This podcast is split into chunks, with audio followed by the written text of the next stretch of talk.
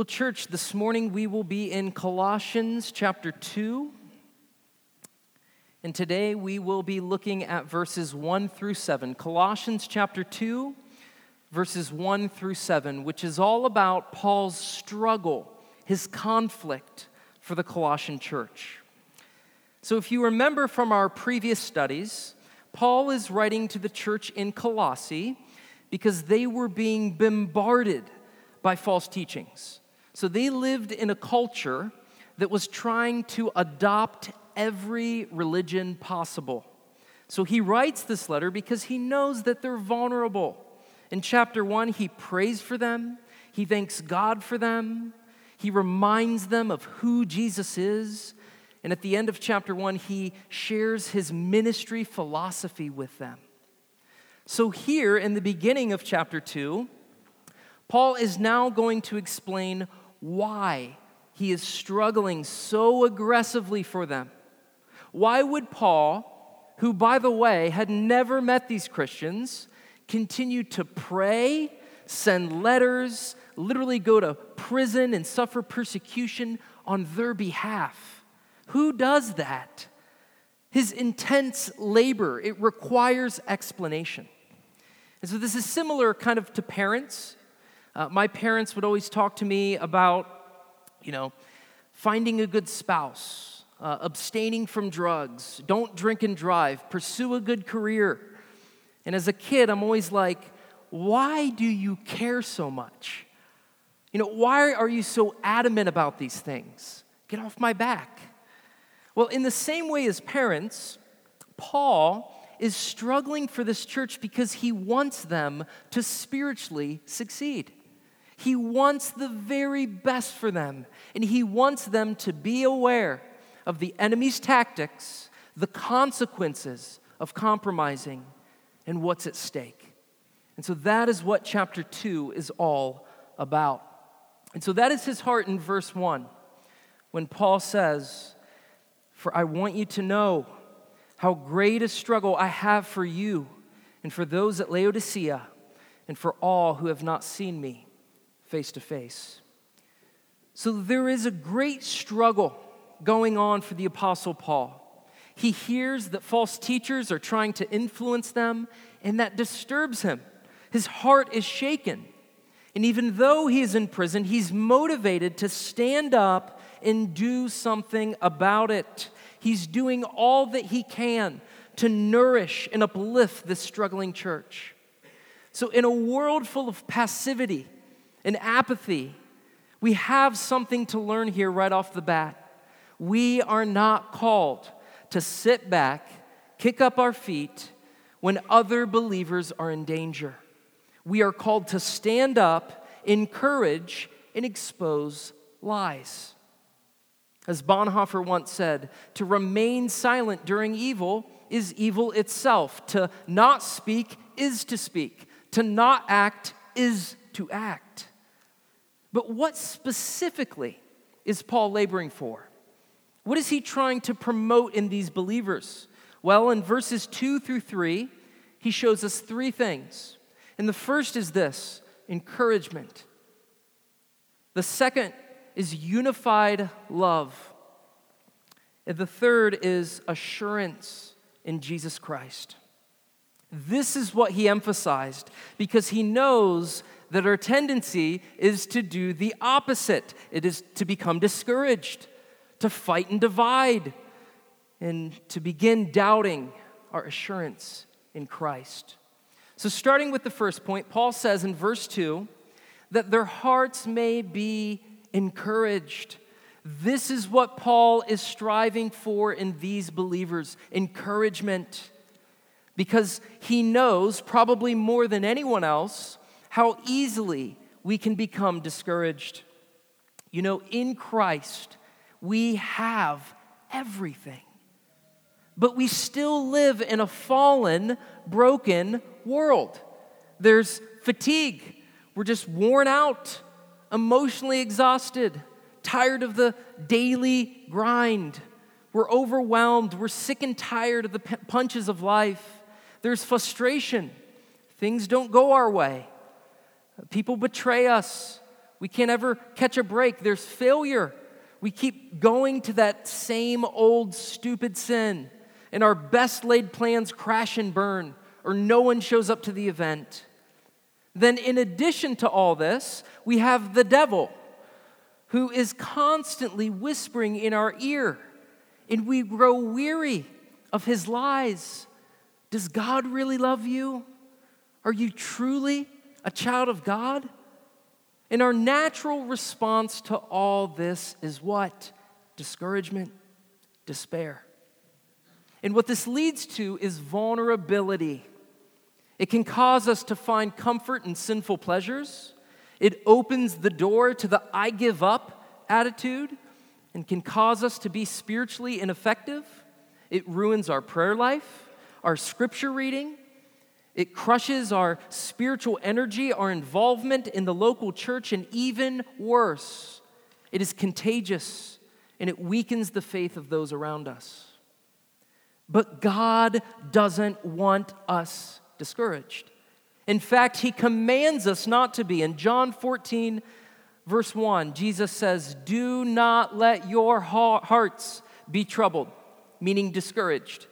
He, he doesn't want our hearts to be ruled by what you see. He doesn't want your emotions to be dictated by circumstances. God wants our hearts to be uplifted and comforted in His promises. Have we forgotten that God has given us His Holy Spirit, whose name is the Comforter, for this very reason?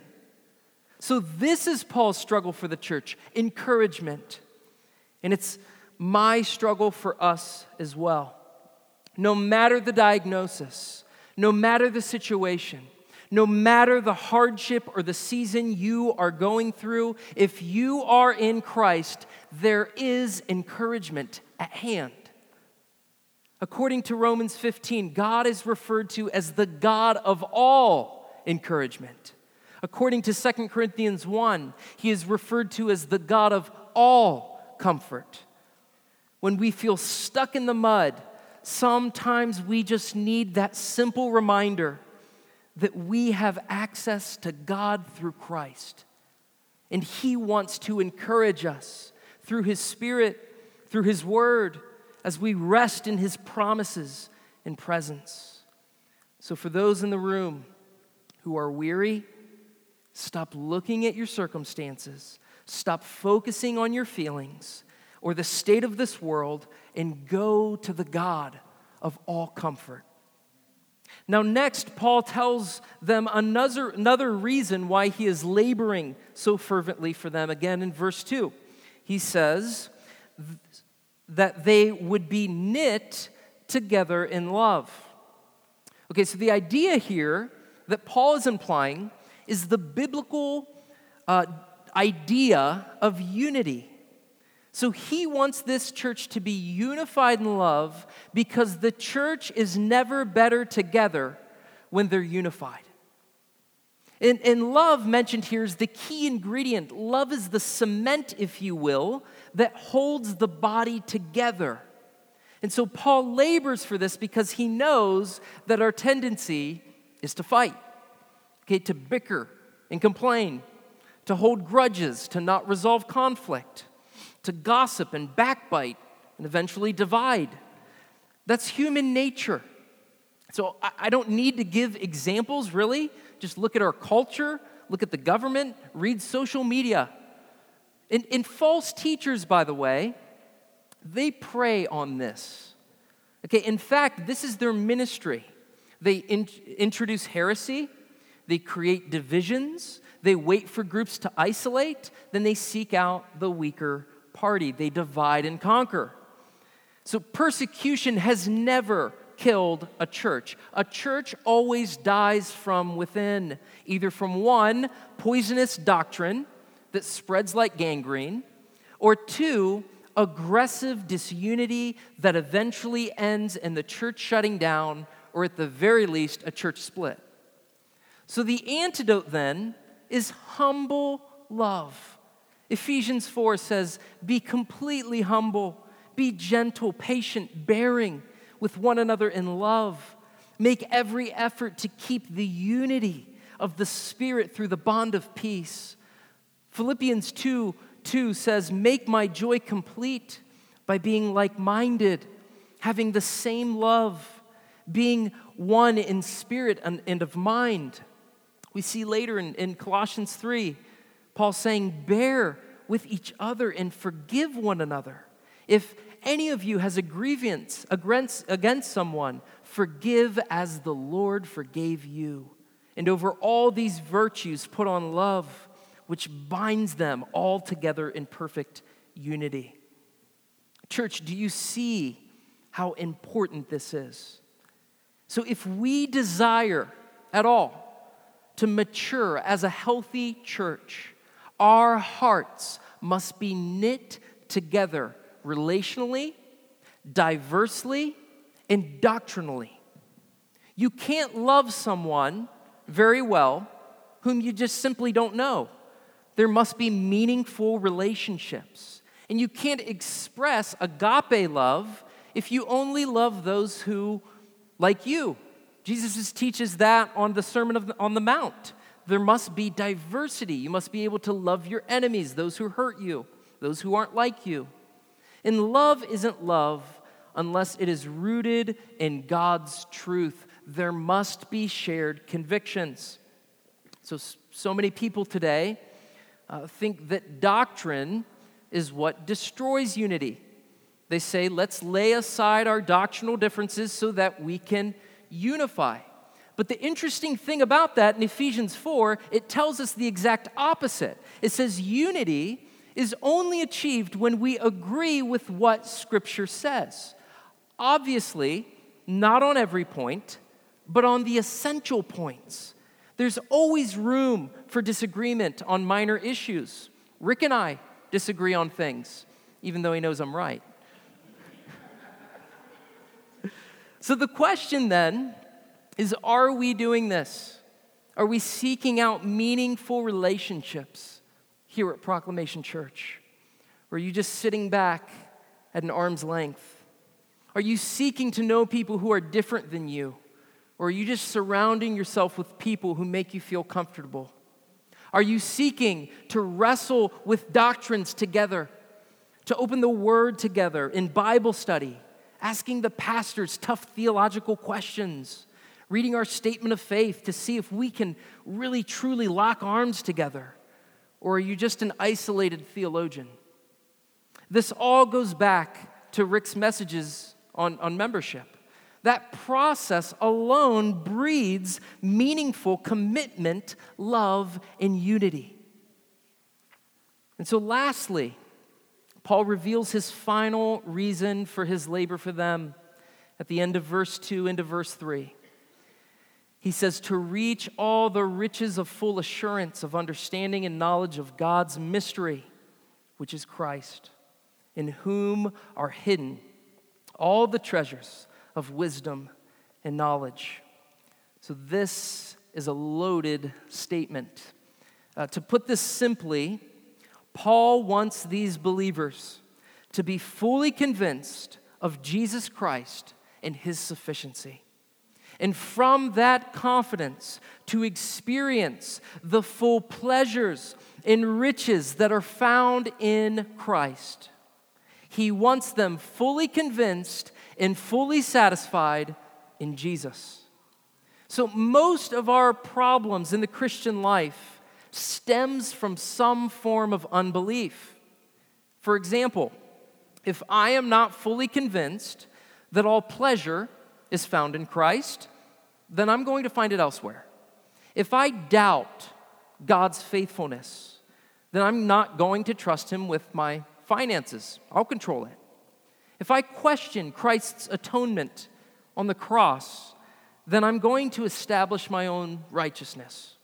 If I'm not fully convinced about the gospel of Jesus Christ that was established by the prophets and the apostles, then I'm going to have an open ear to false teaching. Do you see the connection here? And so Paul wants us utterly convinced that Jesus is who he says he is, and therefore we don't need to look any further to anything in life to give us hope, purpose, power, identity, or life. This goes beyond just agreeing with biblical facts. It is believing on a heart level that Christ has paid for our sin. He purchased us in His love, and that He is, in a singular sense, the way, the truth, and the life. And so there's a lie out there that you can't really know. You, you can't really know 100% if Christ has really saved you. You can hope for it. You know, and when we die, I guess we'll find out. Friends, that is a bold faced lie and a denial of Scripture.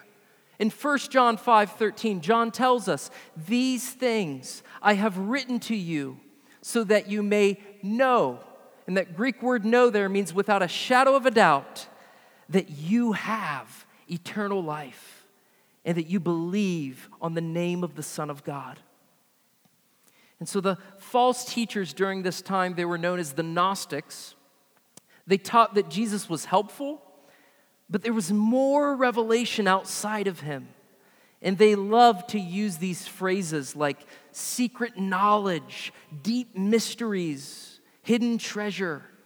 And so Paul uses their own phrases to prove a point here, and he says, All riches, treasure, wisdom, knowledge is found in God's mystery, Jesus Christ. Jesus simply knows all things and he knows God perfectly. He can show us the Father, he can give us spiritual insight. None of his judgments about anything is ever mistaken. He teaches the way of God with infallible truthfulness. He is the mediator between God and man. In him we have every spiritual blessing in the heavenly realms. In him we have adoption, the freedom from the penalty and the power of sin. In him is abundant life, eternal life with God. Friends, what more do you need? As Jonathan Edwards once said, he who has Christ has all he needs and needs no more. This doesn't mean that there isn't, you know, anything of learning value outside of Christ. There are great books and resources and teachers and podcasts that are really spiritually helpful. But the point that Paul is trying to make is this that he, Jesus, is the source of all salvation, truth, and life, and nothing is equal to or needs added to Jesus Christ our Savior. So, Paul wants the church encouraged. He wants them knit together in love. He wants them fully assured and satisfied in Christ alone. But why is this important? because he knows that there is a great danger. There are demonic influences out there, people out there who are trying to deceive us. Look at verse 4. Paul says, I say this in order that no one may delude you with plausible arguments. Paul, in essence, is saying, I strive for your encouragement your unity and assurance, because I know that there is a great danger out there. There are wolves in sheep's clothing, people who are crafty, they're smart, they're subtle, who are introducing poisonous teachings that, if accepted, will ruin you. And Paul is brutally honest. He says they present plausible arguments. In other words, they're not stupid. Plausible here means well constructed, reasonable, seemingly logical arguments. So, false teachers do not burst through our doors with Ouija boards and pitchforks saying the Bible isn't true. According to Jude in 2 Peter 2, they sneak in, they play church well, they know Christian lingo, they're very likable, they have great personalities, they gain trust, and they craft bad doctrine in a very acceptable way. They add a lot of truth to it. They use the same words we do, although they redefine meanings. They use seemingly logical conclusions. If A is true, then B must be true. And they use scripture as support, usually verses taken out of context. And it seems plausible, probable, believable. But their goal is what? Deception. That is what the word delude here is talking about. Its deception can be defined as a whole lot of truth with just a little bit of error. It presents something that looks good with the promise of life, but it contains poison. It's the same tactic that the serpent did in Genesis 3, presenting to us a fruit that looks good to accept, pleasing to our eyes, desirable for gaining wisdom, but it is deadly. So, this is why Paul strives for encouragement, unity, assurance in Christ, because he knows how easily it can, we, we can drift from God's truth and how convincing false teachers can be. And if you're thinking to yourself, you know, I've been a Christian for decades, I know theology well, I would never be deceived. Beware of such a prideful attitude. There's a reason that false teaching is mentioned in almost every New Testament letter. And many men today who embrace heresy at one point condemned it. So to him who thinks he stands, take heed lest he fall. So after warning them of this danger, Paul next shares his confidence in their response in verse 5. He says, For though I am uh, absent in the body, yet I am with you in spirit, rejoicing to see your good order and the firmness of your faith in Jesus. So, after warning them, Paul gives them confident hope that they will respond appropriately. You know, sometimes we just need that. You know, someone in our corner, someone cheering us on, saying, I'm with you in this. I may not be next to you, but I'm confident that you will make the right decision, that you will choose Christ over deceptive, plausible arguments. We live in a day and age where we expect the worst in others. We don't give people the benefit of the doubt. And even worse, we anticipate their failure.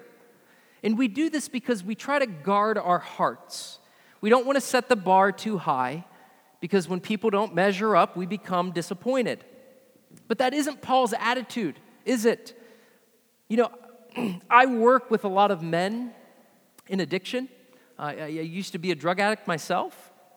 And one thing that I have learned in the last 10 years of ministry is that most men do better when there are people in their corner saying, In Christ, you can do this.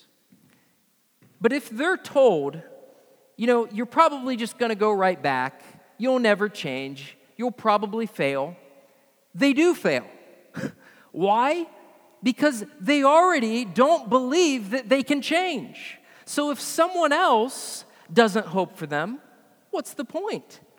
But if someone is in their corner saying, You can do this, I'm rooting for you, I know through Christ you are capable of overcoming and, and fighting and resisting, they do a lot better. Because now they have external hope and confidence that eventually cultivates in them personal hope and confidence. And that, this is exactly what Paul is doing here. He's saying, Look, I'm not with you in person but I'm with you in spirit. I will rejoice in advance, he says, with the expectation that you will put things in order and continue to stand firm in your faith. That's uplifting. That's motivation for them. And we would be wise to have the same mindset for others, especially for other believers whom we know God is dealing with. Not that we set such a high bar that we demand perfection, and when they fail, they feel all the worse. No, but rather, we are hopeful for others with the expectation that they will make the right decision. And if they don't, we continue to encourage and uplift, believing that He who began a good work in them will continue to do so until the day of full redemption. So, after warning them, and now encouraging them, he ends with a command in verses 6 and 7. Paul says, Therefore, as you have received Christ Jesus as Lord, so walk in him, rooted and built up in Him, established in the faith, just as you were taught, abounding in thanksgiving. So, Paul is doing everything he can on his end to uplift these believers. He's praying, encouraging, unifying, reminding them of Jesus. But now he shifts gears and he tells us what we should be doing on our end. What is our responsibility? What should we be doing so that we're not swayed by wolves or begin departing from Christ? And the first is this it is to walk in Christ. And so, walking in Christ implies this idea of continuance. You don't just meet Jesus and you say thank you, and then you sit down and you go on with life. No, you then follow him. It goes beyond just this one time acceptance. Instead, it involves an ongoing commitment to trust and obey and continually grow in him. And so, merely acknowledging Christ in the past is insufficient. The key is to persist in repentance and belief. If you claim to have accepted Christ, it is not a past event, but a present reality. And so, when I was a little kid, my dad used to take me hunting, and we would go early in the morning in the winter, and there was ice on the ground, and you had to be quiet walking into the woods so that you didn't spook any deer. And I remember my dad telling me, he said, Son, I'll go before you, and wherever I step in the snow and the ice crunches down, walk in my footsteps. And that is exactly what Paul means here. Walking with Christ is a present, active following and obeying. Many Christians encounter difficulties because they view Christ as someone they received in the past, forgetting that He is your life now, today, and in every fleeting moment. Secondly, this includes being rooted and built up in Him and established in the faith as you have been taught. So, a tree with strong roots can weather a storm. A house that has a strong structure is like, less likely to collapse. Faith that is established and not pending is less likely to be tossed to and fro by every wind of doctrine and crafty argument. So the idea here is growing stronger roots in your faith and obedience. Continuing to grow in your knowledge of Jesus and your love for Him. And so God wants us to have a strong faith. When we first became Christians, our faith might have been the size of a tiny mustard seed, but it should grow. Over time, the goal is that we would bear lots of fruit, that our spiritual root system would extend to the ground and receive more nutrients. Just like a, a, a plant in a garden, the soil needs to be tilled, Weeds need to be rooted out. The plant needs watered. At times, the plant needs pruned to bear more fruit. And in the same way, God has provided endless spiritual graces for us to grow. Submitting to the local church, sitting under good biblical teaching, meeting with other believers, personal discipleship, engaging in the spiritual rhythms of prayer and scripture reading. This is what 2 Peter 1 is all about. When Peter says, add to your faith goodness, and goodness knowledge, and knowledge self control, and so on. And this is what Paul means in Philippians 2 when he says, work out your own salvation with fear and with trembling. Church, do all that you can to establish and grow and nourish your relationship with the risen Lord. Pray, read scripture, commit wholeheartedly to the local church, turn on worship music in the car, listen to good podcasts, join a Bible study, meet with a spiritual mentor, sing spiritual songs. As much as the Spirit of God dwells in you, do all that you can to build yourself up in the faith because it is the most valuable thing you have in life.